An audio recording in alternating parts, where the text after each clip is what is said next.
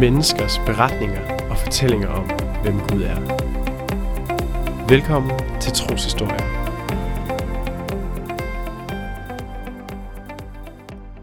Jeg hedder David Ingemannsen, og jeg er vært her på kanalen Troshistorie. Jeg har i dag snakket med René Brorson, som er efterskoleforstander på Grejsdalens Efterskole. Og jeg har bedt ham fortælle om hans liv som kristen, og hvordan han blev kristen i sin tid. Og øh, det er der kommet en god snak ud af, som du kan lytte med til nu. Velkommen til Troshistorie, René. Tak fordi du har været med. Det var slet. Jeg glæder mig. Kan du tænke dig at præsentere dig selv for den, der lytter med? Det vil jeg rigtig gerne. Jeg hedder René Brorson og øh, er gift med Helle. Det har været 25 år her til sommer. Og øh, så har vi fire børn øh, i alderen 22 til 14. Og vi er efterskole forstanderpar på Grejsdans Efterskole og bor i Vejle. Yes. Og René, jeg har inviteret dig ind her for at dele din troshistorie med, øh, med mig og med dem, som kan lytte til podcasten bagefter. Og jeg vil gerne øh, bare bede dig om at starte sådan længst tilbage. Sådan, hvilket hjem er du vokset op i, og hvornår vil du selv sige, at du blev en, en kristen, eller en personlig kristen, eller hvad du vil, hvordan du nu vil formulere det? Ja. Jamen altså, jeg voksede op i et hjem med en øh, far, som var ansat i de kirkelige, øh, forskellige kirkelige organisationer. Så lige så langt jeg kan huske tilbage, og det er tilbage fra Fredericia, hvor han var missionær, okay. så, øh, og senere i Brande, hvor han var missionær og ansat i Sømandsmissionen, og Dansk Sømandskirke i Fremmed Havn og Soldatermissionen, så har, så har øh, det jo i vores hjem været sådan, at øh, vi talte tro, og der blev læst i Bibel, og vi holdt andagter, og der blev sunget for os, inden vi blev lagt i seng. Så jeg har også altid læst Bibelen, og jeg har også altid øh, gået i juniorklub og søndagsskole og i Brande, og mm. øh, inviteret mine klassekammerater med, indtil de begyndte at, at være lidt efter mig, fordi jeg gjorde mm. det. Mm. Øh, men jeg tror først, at det var da jeg kom på gymnasiet, øh, på det kristne gymnasie i Ringkøbing, hvor vi så samtidig på Sømandshjem, hvor mine forældre de var bestyrerpar, havde en, en assistent, som hedder Bjørn Tavlborg, og som ja. øh, er missionær nu i Sønderjylland, øh, og som var næsten jævnaldrende med mig. Men ham snakkede jeg rigtig meget tro med. Mm. Øh, og jeg kan huske en dag, hvor jeg sad på mit, øh, mit værelse og lavede lektier, hvor det lige pludselig slog ned i mig, at det her alt det her om Jesus og kærlighed til alle mennesker, det var også kærlighed til mig. Mm. Øh, og jeg kan huske, at jeg sad og græd ved bordet, okay. og jeg løb ned til Bjarne, som var på arbejde, for at fortælle ja. ham, Bjarne, nu betyder det også noget for mig. Hold øh, så, øh, så selvom øh, på det tidspunkt var jeg vel en 17-18 år, også, og har, har levet med det hele mit liv, altså, så, så den dag der, den står som den dag, hvor det, det sådan var også noget, hvor, hvor det ikke bare var noget, der galt for alle mulige andre, men at det også var for mig.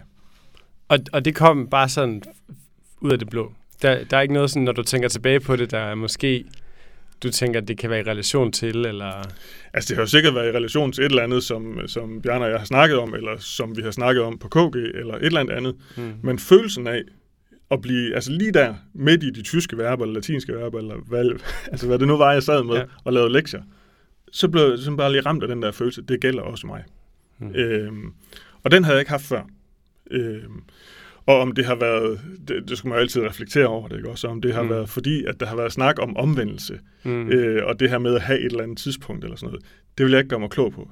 Jeg blev bare ramt af det på det tidspunkt, mm. og, og det betød meget for mig. Det betyder ikke, at det efterfølgende bare har været en dans på roser, og, og tro aldrig har været kombineret med den trofaste følgesvend Syvlen, mm. øh, for det har den. Øh, men øh, på det tidspunkt der, der, der blev jeg ramt. Mm. Ja. Havde det, nej, nu bliver jeg nysgerrig, havde det sådan en, Gjorde det en forskel sådan egentlig så, altså i forhold til den, den måde, du sådan tænkte på, eller din praksis før og efter, eller var det, var det mere sådan en øh, sige, bekræftelse det gælder også for mig, men det er egentlig det samme liv, som jeg altid har levet, der nu gælder for mig? Eller sådan, kunne ja, du se tror, en forskel på før og efter, eller var det mere sådan en kontinuerlig... Nej, for jeg havde, jeg havde ikke været... Jeg, havde, jeg var ikke en særlig rebelsk teenager, så jeg havde ikke, jeg havde ikke øh, nogen unåder, jeg skulle have lagt af mig. Øh, så, så egentlig så fortsatte det, som det havde gjort. Hmm. Men øh, når du spørger, så tror jeg egentlig godt, at, at øh, jeg begyndte at være sådan mere, gik med til de fælles øh, bedemøder, der var på, på KG, øh, og altså var mere opsøgende på det kristne fællesskab, end jeg havde været før. Hmm. Øh, sådan i mit, det man vil kalde for lidt mere voksenliv. Hmm. Ja. Og øh, altså både før og efter den her oplevelse, øh, er der sådan nogle steder i dit liv, hvis nu jeg bad dig om at slå ned på en eller to eller tre, alt efter hvad der lige er plads til, sådan øh, særlige sådan minder eller oplevelser, som du kan tænke tilbage på og tænke, der øh, lærte jeg noget nyt om Gud, eller der øh, erfarede jeg Gud, eller sådan. Er der nogle, nogle, nogle vidnesbyrd, kan man kalde dem, som du måske har lyst til at dele med, med os? Ja, øh, jeg har en, eller jeg havde en farmor. Øh, og min farmor, hun, øh, hun var bestemt ikke øh, kristen. Og hun, jeg kan huske på et tidspunkt, hvor min far, han havde, havde smidt min fætter ud hjemme fra dem, fordi han havde siddet og drukket ned på et, øh, et værelse hos min farmor og farfar. Og det, det synes min far ikke om, så han havde sendt dem ud af huset. Øh, og min farmor, hun kaldte de kristne og dem i Indre og sådan nogle, nogle vældige gloser. Okay. Øh, okay. Så blev min farfar syg, og i, i løbet af den sygdom, så blev både min farmor og farfar omvendt.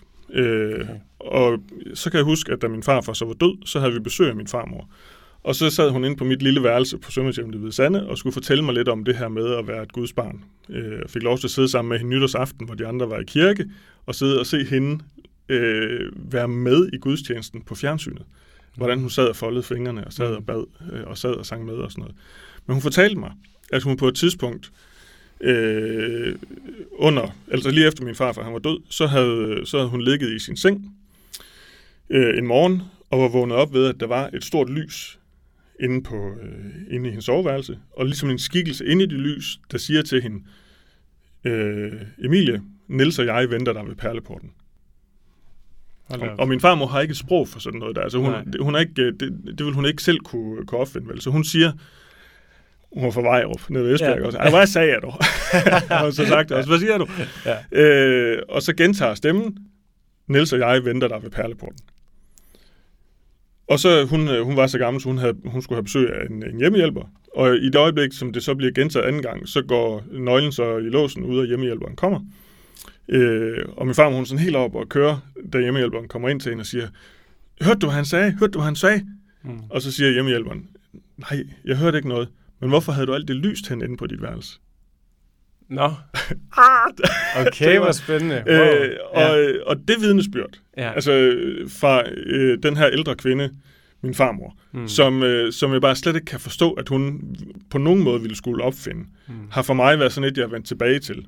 Øh, når man både tænker Guds kærlighed og Guds nåde, og hvem kan han nå at få fat i? Mm. Øh, også selvom mennesker, der måske bliver syge og mister bevidsthed osv. Så hvem når han at fange? Mm. Og hvad, hvilket arbejde kan han gøre, mm. hvor vi egentlig har kastet øh, håndklæderne i ringen, fordi vi ikke rigtig selv kan mere. Ja. Ja, ja det er da også, øh, det der, ja, fordi altså perleporten er jo virkelig et, altså det er jo ikke engang sikkert, at, at jeg helt vil kunne formulere, hvad perleporten er i Bibelen. Altså, sådan, altså det der er virkelig også et, apropos det, vi snakkede om, inden internt kristent ord. Mm. Øh, mm. Ja, det var da fantastisk. Og du siger, at din farfar også blev omvendt. Ja, altså han, øh, min far han fortalte, at øh, han var en af dem, der sådan var hjemme og våge ved ham, for at min far må kunne sove om, om aftenen. Øh, og øh, min far, han, øh, en aften, han lå hjemme og vågede, så skulle han så kigge over på min farfar, og farfar han sov, men så ville han øh, synge Ingen er så trygge far for ham, en, øh, en salme af Lina Sandel, og øh, bede fader vor og lyse velsignelsen for ham. Så det gjorde han. Øh, og så lader han sig til at sove. Så næste nat, så siger, eller hvor min han skulle til at sove, så siger han, Freddy, det er min far, mm. øh, det du gjorde i går, det var så dejligt, for du ikke gør det igen. Mm. Øh, og, og han, øh, altså jeg vil også, uden at have snakket ret meget med ham om det, så det som min far han siger, det er, at han nåede også til tro. Mm. Ja. Det var da helt vildt. Nej. Det var vildt for din far at opleve de to ting. Ja. Hold op. Det tror jeg også, det var. Ja. ja.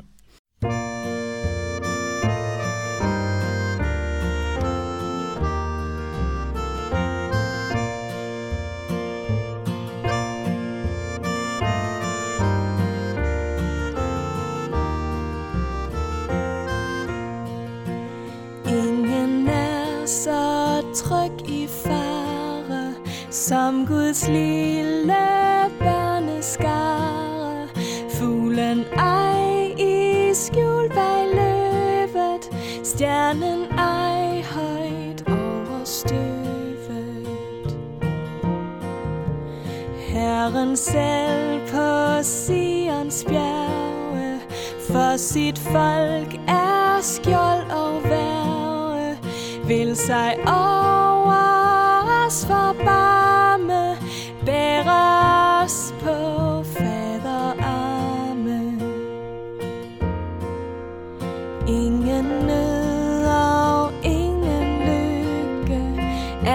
af hans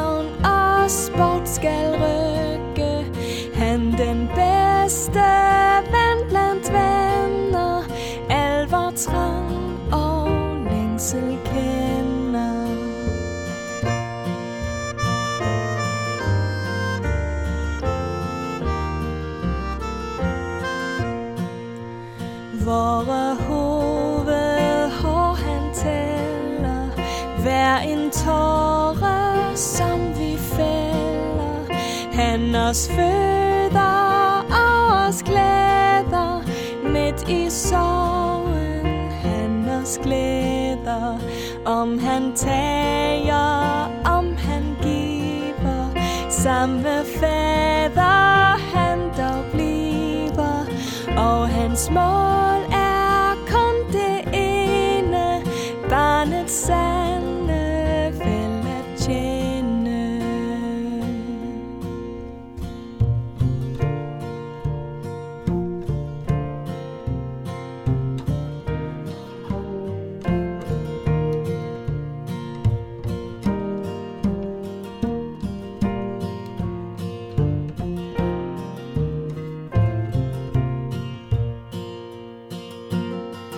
Så fryd dig da, du lille skare.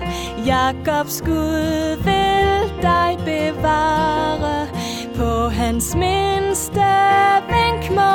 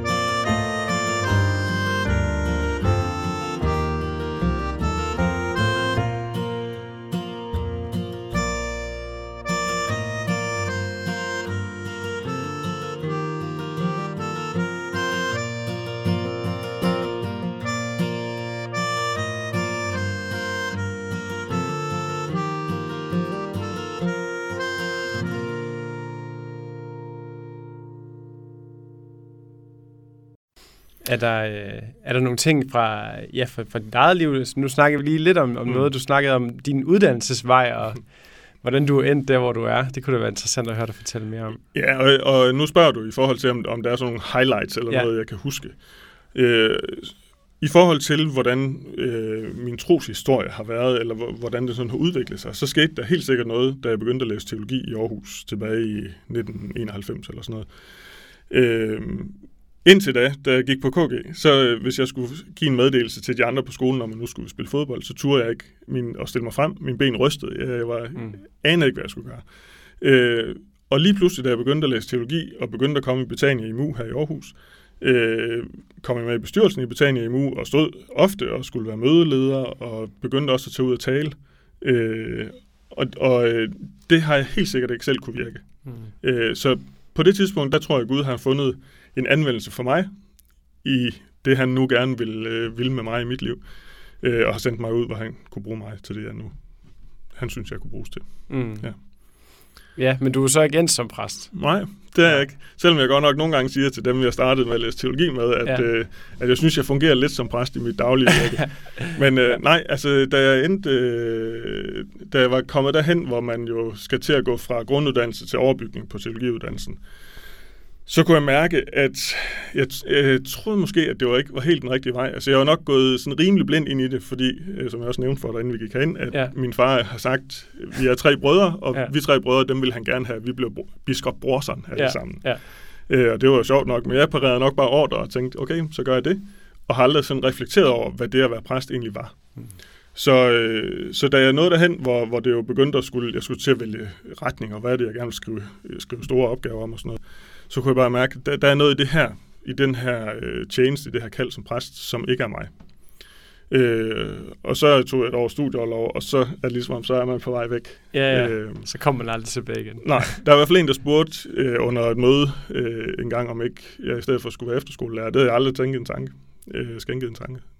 Og så sagde det kan da godt være. Og det blev det. Så du, så du læste ikke videre faktisk? Efter det?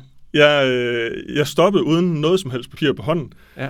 Øh, og så, øh, så startede jeg på Grejstens Efterskole som lærer Ah, tilbage i 2001. Og, øh, og øh, skulle undervise i dansk på efterskolen. og efter det første år, så tænkte jeg, jeg mangler nogle redskaber her. Ja. altså, jeg er heller ikke uddannet lærer, vel? Ja. Så, så spurgte jeg Knud Didriksen, om, om jeg ikke måtte få øh, en øh, dansklæreruddannelse på seminariet. Og det fik ja. jeg så. Og med den i hånden mødte jeg op på Aarhus Universitet og spurgte, om jeg kunne få merit for den, og Ja. så få min bachelor. Og det Okay. kunne jeg så. Så, Så jeg er teologisk bachelor. ja. Ja. Og det var godt lige at få lidt papir på, så man ikke... Øh, det er alligevel få mennesker, der sådan lever rundt derude uden det. Ja. Altså, jeg har altid sagt til min kone Helle, at det var jeg ligeglad med. Men jeg er enig med dig, da jeg fik papiret i hånden, så Ja. jeg godt mærke, at det var rart lige at få sat et, et flueben og få det vinget af, og få det gjort færdigt. Jeg ved da i hvert fald, når man har kæmpet sig igennem alle de sprog på teologi, så skal man da have et eller andet form for klap på skulderen. Den- David, nu er sprog, det er jo det sjove ved teologi. Så Nå, okay. Jamen, der er vi nok forskellige så. det tror jeg. Øhm, hvis vi zoomer lidt ind på, øh, det sagde jeg jo inden, det er jo et spørgsmål, jeg stiller alle, og det ved den faste lytter også. Og øh, altså, du blev jo så her som 17-18-årig, så gik det op for dig, at den her Jesus, der elsker alle, også elsker dig. Mm. Og øh, jeg vil gerne bede dig om at prøve at øh, reflektere lidt mere over, at sætte flere ord på, øh, hvem Gud er for dig. Og øh, ja, der er sådan et ord, jeg ved ikke, om det er alt for teologisk. Nu er jeg bare begyndt at bruge det sådan i gudsbillede. Hvad er dit mm. Gudsbillede? Mm. Øh, hvad for nogle ting holder du særligt fast ved, som er Guds? Ja. Øhm, jamen, altså Gud for mig er øh, den far, som møder mig med kærlighed, selvom jeg alt for ofte møder ham med det modsatte. Øh, og det modsatte her, det er, ikke, det er ikke had. Det modsatte her, det er ligegyldighed. Mm. Øh, alt, jeg kan jo, hvis, hvis, jeg skulle øh, sende, hvis jeg var en bil og skulle til service eftersyn, så tror jeg, at mekanikeren ville finde, adskillige steder, som skulle have været tjekket efter før. Øh, og der, der ved jeg, for det har Gud lovet i sit ord, Mm. at når jeg kommer til ham og lægger kortene på bordet, så kan han aldrig finde på at skubbe mig væk. Så det, at jeg må have lov til at komme til Gud, og må have lov til øh, at lægge kortene frem, og sige til ham, at jeg godt ved, at øh, jeg er en klaphat, og øh, rigtig ofte ikke lever op til det, som, øh, til det kald, som jeg har fået, og til, det, til den opgave, som han har lagt ind i mit liv, øh, at så elsker han mig ubetinget alligevel. Mm. Og jeg skal, jeg skal ikke gøre noget for, at han elsker mig mere. Øh, og det er godt nok en befrielse. Er der, øh, er der noget sådan særligt? Øh, det er jo altid godt sådan... Eller det kan være for nogen være godt at knytte op på et ord. Er der sådan et bibelord, du sådan tænker, det er lige mit, eller sådan. Det er et, som jeg kommer til at nævne alt for mange gange, når jeg er sammen med mine efterskoleelever. Eller sådan. Er der nogle go-to-vers, som du tænker, det er dem? Altså, jeg, jeg ved ikke, om, øh, om mine efterskoleelever er de hyppigste modtagere af det ord her. Nej. Jeg, jeg har et, et, et vers fra Isaias 50.4, som, øh, som jeg holder enormt meget af, og som, som jeg ofte, hvis jeg, hvis jeg bliver spurgt, når jeg er ude at tale, om jeg så lige vil runde af også, at så er det Ja. den, jeg runder af på. Og der ja. står, hver morgen vækker han mit øre, og jeg hører som en disciple. Ja. Det, jeg synes, øh, hvis der kunne stå sådan et eller andet på en gravsten eller noget, Okay. at det måtte være den mest fantastiske overskrift, der kunne stå over ens liv. At hver morgen, så det her menneske blev vækket af Gud, af Guds røst ind i vores liv, Mm. og det menneske hørte som hans disciple. Og, hvad, og hvad, hvad, ligger du, eller hvad trækker du ud af det ord? Eller sådan, hvad, hvad at høre som en disciple, hvad, hvad betyder det? Ja, men altså, det, det jeg trækker ud af det, og som jeg også mange gange har sagt, når jeg holder afslutningen Ja. rundt omkring, det er Ja. jo, at nu står der i verset her, at hver morgen vækker han mit øre. Der kunne for så vidt lige så godt have stået, hver morgen vækker han mine hænder, Mm. så jeg rækker ud som en disciple. Eller hver morgen vækker han mine læber, så jeg taler som en disciple. Eller hver morgen vækker han mit hjerte, så jeg elsker som en disciple. Mm. Det, er, altså, det er for så vidt ligegyldigt, hvad Gud han vækker i os. Øh, det er ligegyldigt, hvad Gud han kan se i dig og mig, eller den, der lytter med her. Øh, der er noget, han kan bruge, og det forsøger han at vække hver morgen. Mm. Så vores respons, det er så, om vi hører som en disciple, eller om vi hører og bare slår til væk, øh, og ikke gør noget ved det. Mm. Øh, og jeg håber øh, ydmygt, at der må stå over mit liv, at jeg hver morgen hører det som disciple. Men jeg ved også godt, at nogle morgener, så har jeg ørepropper på og hører ikke øh, Mm. det fjerneste. Mm. Ja. Så Gud han er en kærlig far, som vækker dig hver morgen, og som, og som også accepterer dig, når du oplever, at, at, at det ikke går godt. Jamen ikke bare acceptere mig, han elsker mig. Jeg elsker dig. Øh, og Ja, øh, ja. øh, vi kan alle sammen acceptere hinanden. Øh, hvis jeg falder over ordene her med mikrofonen foran mig, har du sagt det, det skal jeg ikke øh, lade mig Ja. gå på af. Og det kan godt være, at du står og siger, øv, det var da ærgerligt, han gjorde det. Øh, men Gud, han elsker mig betingelsesløst. Også selvom jeg kvejer mig på, på en måde, som øh, venner og familie vil have rigtig svært ved at tilgive, at så elsker Gud mig stadigvæk. Mm. Det kan godt være, at han vil have svært ved det, som jeg har gjort, og jeg er nødt til at få gjort op med både Gud og mennesker. Men han elsker mig øh, med en kærlighed, som, øh, ja, som er rigtig svær at forklare. Ikke også? Altså, øh, øh, Amazing Grace, mm. den her fantastiske Negro Spiritual, øh, altså den fantastiske nåde, mm. som er så svær at forklare, fordi at øh, vi er altid for at forklare, hvem Gud er, og hvad Gud han, han gerne vil med os, så forsøger vi at forklare det med menneskelige begreber. Mm. Og ved at forsøge at forklare Gud med menneskelige begreber, så bliver han jo ikke rigtig Gud mere. Mm. Øh, så vi piller ham lidt ned for at forsøge at forklare, hvor stor han er. Mm. Øh, og det var rigtig ærgerligt, fordi det går lidt vold på, hvem han er. Ja. ja.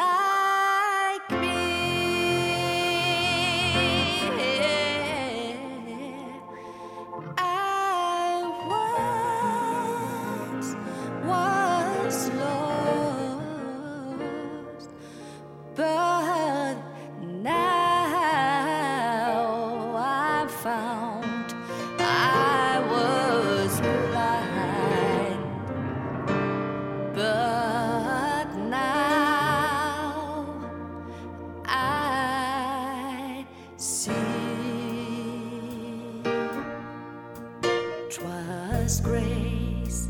There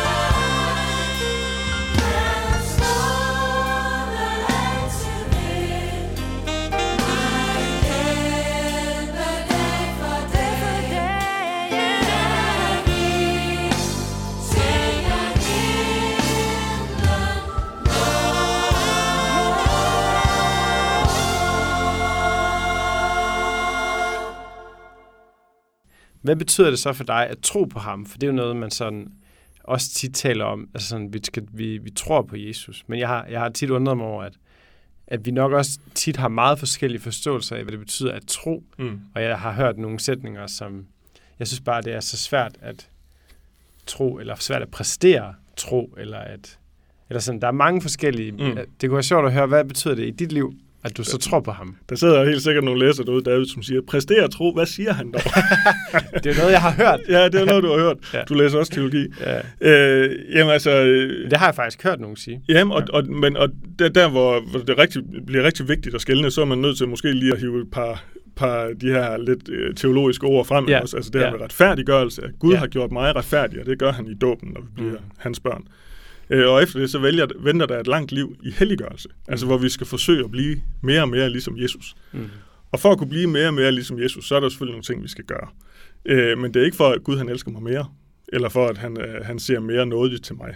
Øh, og det, det tror jeg, det er rigtig vigtigt, at, at, der er en, at vi lærer, for den er sindssygt svært at forstå, Mm, ikke også? mm. Altså, men at vi kan tage det ind over vores liv, og sige, at det her, det er ikke, altså når, når Gud han kalder mig til at gøre noget, så er det ikke fordi, at jeg så får, kommer i bedre standing hos ham. Mm. Det er for, at, øh, at mennesker bedre kan se, hvem Jesus er. Mm. Og øh, jeg er meget udfordret, af, eller ikke udfordret, jo, det udfordrer mig lidt, at Paulus han siger i Kolossenserbrevet, siger han, I har, I har iklædt jer Kristus, så lev i ham. Mm. Altså, der er ikke nogen mellemvej. Mm. Altså, det, det- nu, nu har man taget et valg, man har valgt at sige, nu er jeg, nu er jeg kristen. Så, så må det også få nogle konsekvenser for det, som vi fylder i vores liv, Mm. og de ting, som vi måske sorterer væk fra vores liv af. Så, øh, så hvorfor jeg er kristen, det er fordi, at, at mit liv vil falde fra hinanden, hvis ikke det var det. Det vil ikke falde fra hinanden i den forstand, at jeg ikke ville kunne have været gift med min kone, at jeg ikke ville have et job, eller at jeg ikke ville kunne blive boende i mit hus. Mm. Men det vil falde fra hinanden i den forstand, at jeg vil have svært ved at stille op med alle... Øh, noget, altså jeg vil have svært ved at vide, hvad jeg skulle stille op med alle de spørgsmål, jeg vil have til min egen utilstrækkelighed, og, øh, og den skyld og den skam, som meget ofte kommer ind imellem os mennesker, om vi vil det eller ej. Hvor skal jeg gå hen med det? Jeg kan selvfølgelig gå til dig, hvis det er dig, jeg har gjort noget ved, Mm. mm. ikke også? Men jeg tænker, at jeg har også noget, jeg skal have talt med min Gud om, hvis det er, at jeg gør noget Mm. mod andre mennesker, som ikke er så godt. Og øh, som kristen, og som en, der har levet et liv som kristen i mange år, så, øh, så tænker jeg jo, at, øh, at du på en eller anden måde jo lever et andet liv, end en, der ikke er kristen vil leve. Og øh, det kunne være interessant at høre sådan... Øh, det tror jeg i hvert fald, at mange mennesker gerne vil høre sådan... Hvad kan jeg bruge det til? Hvad kan jeg bruge kristendom til? Hvad er forskellen på det kristne liv og det ikke-kristne liv? Sådan, hvordan ser din hverdag ud som kristen? Øh, hvilke praksiser har du for eksempel? Øh, hvor, hvor søger du Gud henne, og hvordan øh, er han mest til stede i din hverdag? Sådan, mm. sådan nogle ting kunne jeg sjovt, hvis du prøvede. Mm. at svare lidt på. Ja. Altså, jeg, tror jo ikke, at, øh, at der er så stor forskel på at leve et helt hverdagsliv som kristen, eller som helt almindelig Mm. øh, dansker. Øh, som, øh, ja, det, det tror jeg simpelthen ikke på, at der er, at man i, i, sin, i sit væsens indhold, altså man går på arbejde, og man går hjem fra arbejde, man handler ind, man skal måske have børn passet, og mm. alle sådan nogle ting, det er fælles for os alle sammen. Øh, der, hvor jeg måske tror, at det er anderledes, det er, øh, at jeg, øh, hvis jeg husker det, og hvis jeg, alt muligt, ikke også? Altså, Ja. det tror jeg, det, det kender rigtig mange af os til, det her med det, som vi kalder for et andagsliv, altså Ja. leve et liv, hvor vi husker at tale med Gud, det vi kalder bøn, eller vi læser vores Bibel. Øh, og få taget tiden til det, øh, det vil jeg jo rigtig gerne kunne prioritere, Mm. men må også bare erkende, at det ikke altid i en travl hverdag, at jeg når at få det gjort. Øh, men det vil måske adskille sig. Tiden Mm. mm. til at sætte mig i et stille rum, hvor jeg ikke bliver påvirket af musik eller andet udefra, og have en samtale med Gud, hvor jeg snakker med ham om, hvordan det ser ud i mit liv, og får bekendt for ham, hvis der er noget, jeg ikke er så for stolt af. Øh, og jeg får lov til at være stille og høre, om han har noget at sige til mig. Mm. Øhm, ja, og så går jeg måske i kirke om søndagen. Jeg har måske et kristen fællesskab, som jeg deltager i i missionshus. Øh, for vores vedkommende kommer vi i Lindved Missionshus Mm. øh, og Grejsdal Kirke i Vejle. Og, øh, og det er en del af det for os i en, i en uge, at gerne vil kunne sætte tid af til det. Ja. Det lykkes mange gange.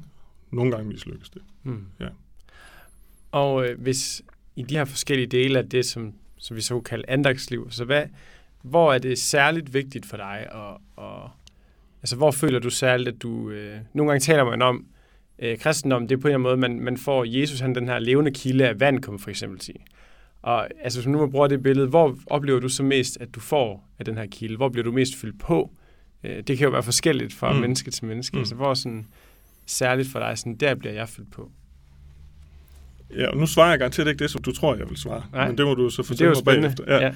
Men jeg tror, at der, hvor jeg personligt bliver fyldt mest på, og bagefter kan mærke, at det her det har givet mig øh, så meget til min egen tro, det er, når jeg står i en samtale med en elev på skolen, for eksempel, som spørger om, hvad er kristendom? Eller Mm. ham der er Jesus, hvem er han? Eller hvad betyder det her kors? Eller hvad betyder den tatovering, du har på armen? Mm. Øh, eller sådan noget i den stil, øh, hvor, jeg, hvor jeg ligesom nu her skal stå og prøve at redegøre for det, som jeg tror på. Det giver mig helt vildt meget, fordi at så bliver det sagt ud. Ikke? Ja. Og så, så står jeg ved det øh, og kan tage det med. Og jeg, og jeg erfarer jo rigtig mange gange, at når jeg står og skal fortælle noget, så er det lige så meget til mig selv, jeg taler. Altså, hvad er vigtigt for dig i din tro, har du lige spurgt mig om. Mm, altså, der, mm. der skal jeg jo selv lige reflektere, og så taler jeg lige så meget til mig selv. Mm. Øh, og det synes jeg er rigtig, rigtig spændende at stå i de der. Det kan ikke lade sig gøre, hvis ikke at man også får fyldt på, så man har noget at øse af. Mm. Øh, og det ved jeg godt. Øh, og derfor så, så vil jeg jo sige, at der hvor jeg får fyldt det på, som jeg så kan aflevere et andet sted, Ja. det er jo, når jeg beder. Når jeg sidder øh, neden for prædikestolen eller talerstolen, eller når jeg åbner min bibel og læser og hører, Mm. hvad Gud han har at sige til mig. Mm. Øh, men der, hvor jeg efterfølgende kan mærke, at det her, det gav mig noget. Det gav mig mest. Det er i samtale med elever eller øh, andre mennesker, jeg møder, hvor jeg skal fortælle om min tro. Så det er nærmest som om, at du bliver fyldt på, øh, og så bagefter bliver du fyldt endnu mere på, af at få lov til at dele ud af det, du er blevet fyldt på. Ja, det, altså det, det var lidt paradoxalt, ikke også? Man Ja. bliver fyldt på ved at lade sig af Ja. øh, et eller andet sted. Men Ja. sådan, sådan fungerer det for mig. Mm. At, øh, at det her med at få lov at give noget, så får jeg selv så meget igen. Øh, øh, og kunne få, altså kunne få et menneske, det kan være en elev eller hvem som helst andet, som siger, Nå, fordi man måske lige pludselig har, har Mm. set et eller andet, Mm. eller det er det, I mener, når I siger, eller sådan noget. Øhm, ja, så, Mm. så det, det er, jeg synes, det er en gave.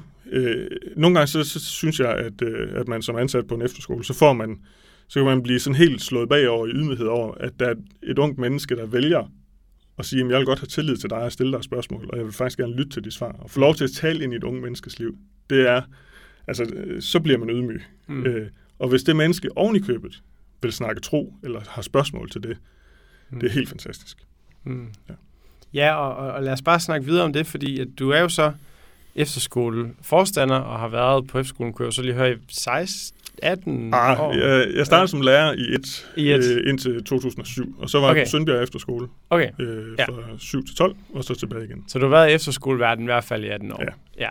Så det fylder jo helt sikkert en meget stor del af dit liv, og meget af det, du går op i og, og tænker omkring, at det er at Mm, være mm. efterskolelærer. Så sådan, du er begyndt jo allerede lidt på det, men det kunne være sjovt at høre sådan, hvad, øh, hvad, hvad, hvad, hvad brænder du for på sådan en efterskole, og hvad, hvad, ja, hvad får du ud af at møde efterskoleeleverne? Mm. Og særligt fordi på Grejsdalen, der har I jo, det kan du selv forklare Mm. det er jo en kristen efterskole, men ikke øh, sådan, der kun er kristne. Nej. Nej, så det kan måske fortælle lidt om Ja. til at starte med.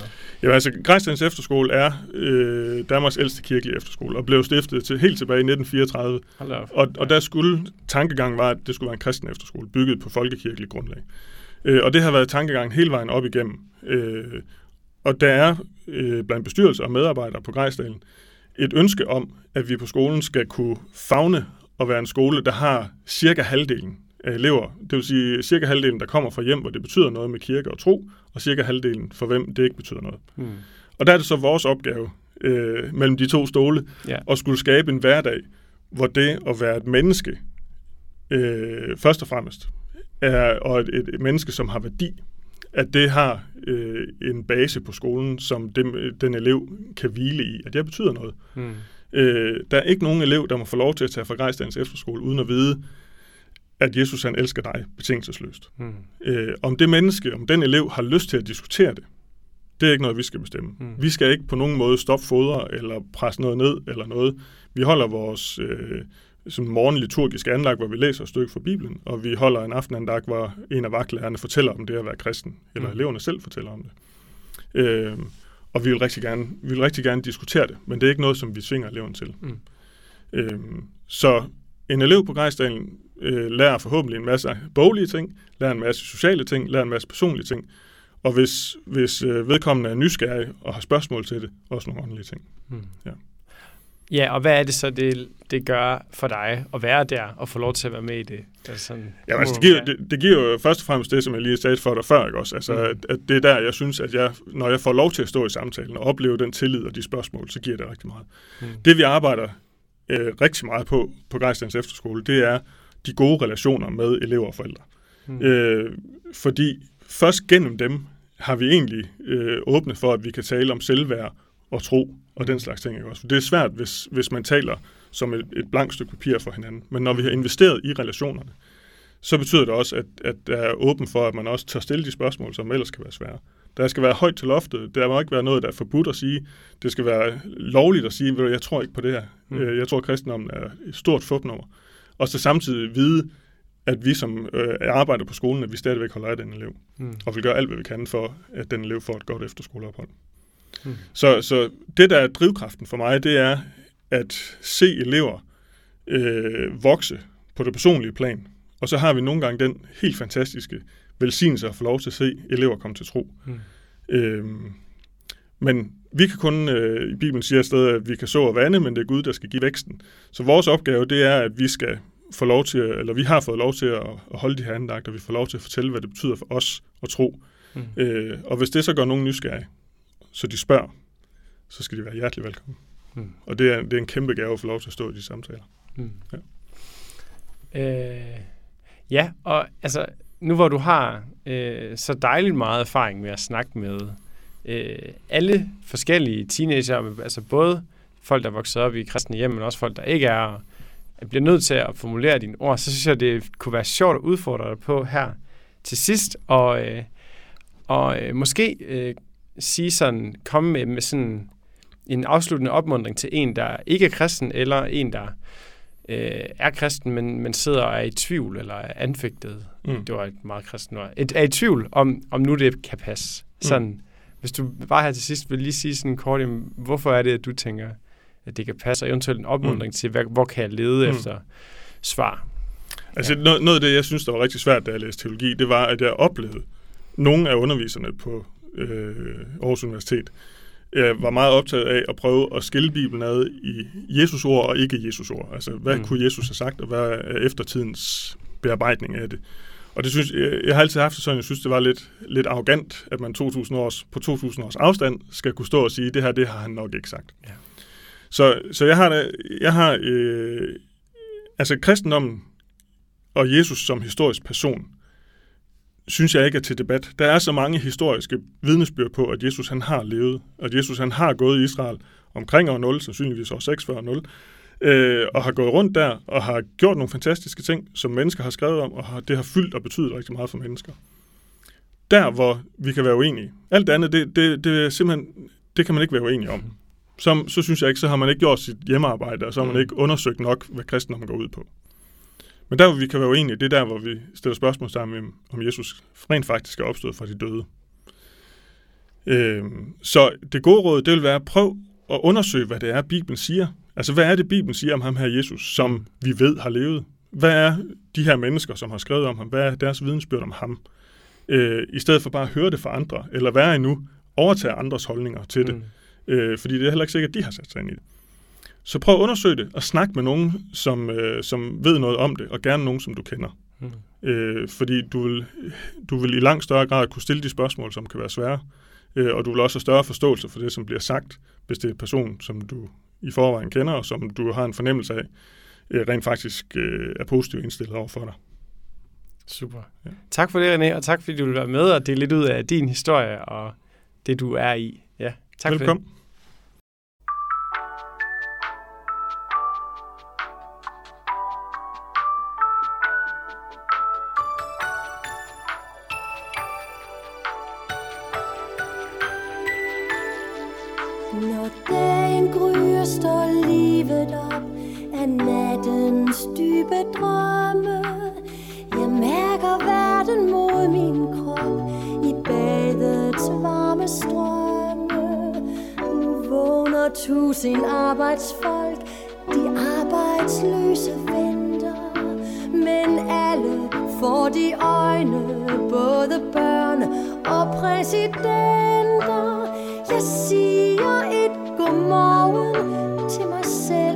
Kærlighed til Gud, så vælger jeg at leve og gå i dagen nu.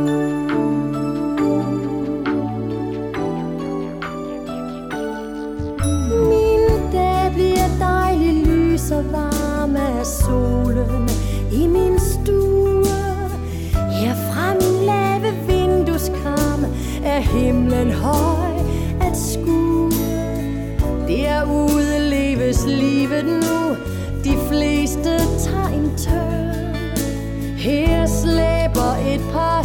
skralle mænd Og der leger nogle børn. Jeg tænker, det er lykken Den er lige nu og her. Og takker Gud for farven For de forårsgrønne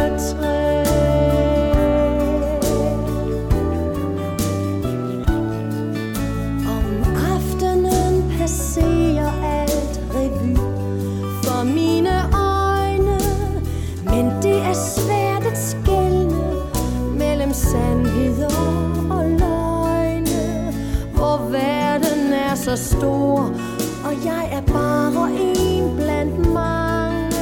Jeg ønsker, tiden gik i stå, hvor fremtid gør mig bange. De taler om problemer, statistikker og prognoser. Gud, har du stadig overblik? Kan du forstå de glober?